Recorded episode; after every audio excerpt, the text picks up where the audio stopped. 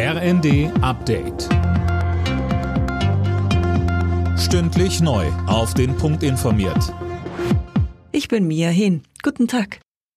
Wer kommende Woche mit der Lufthansa fliegen will, muss sich am Dienstag und am Mittwochmorgen auf Ausfälle einstellen.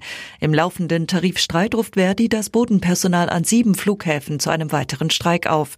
In Frankfurt, München, Hamburg, Berlin, Düsseldorf, Köln, Bonn und Stuttgart. Laut Lufthansa betrifft das mehr als 100.000 Reisende. Man arbeite an einem Sonderflugplan. Der Warnstreik beginnt Dienstag früh um 4 Uhr und endet Mittwoch um kurz nach 7 Uhr morgens. Am Mittwoch wollen Gewerkschaft und Arbeit Arbeitgeber dann weiter verhandeln. Trotz Kritik aus aller Welt. Israels Ministerpräsident Netanyahu bleibt dabei.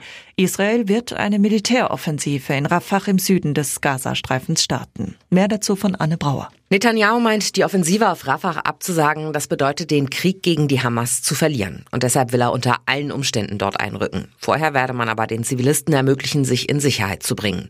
In der Stadt halten sich geschätzt etwa 1,3 Millionen Palästinenser auf. Unter anderem die USA als Israels engster Verbündeter fordern deshalb, dass Israel die Offensive absagt, um eine humanitäre Katastrophe zu verhindern. In Russland hat die Polizei zahlreiche Anhänger von Alexei Nawalny festgenommen. Berichten zufolge gab es auf den Trauerkundgebungen mindestens 400 Festnahmen. Woran der Kreml-Kritiker gestorben ist, ist weiter unklar, genau wie die Frage, wohin seine Leiche gebracht wurde.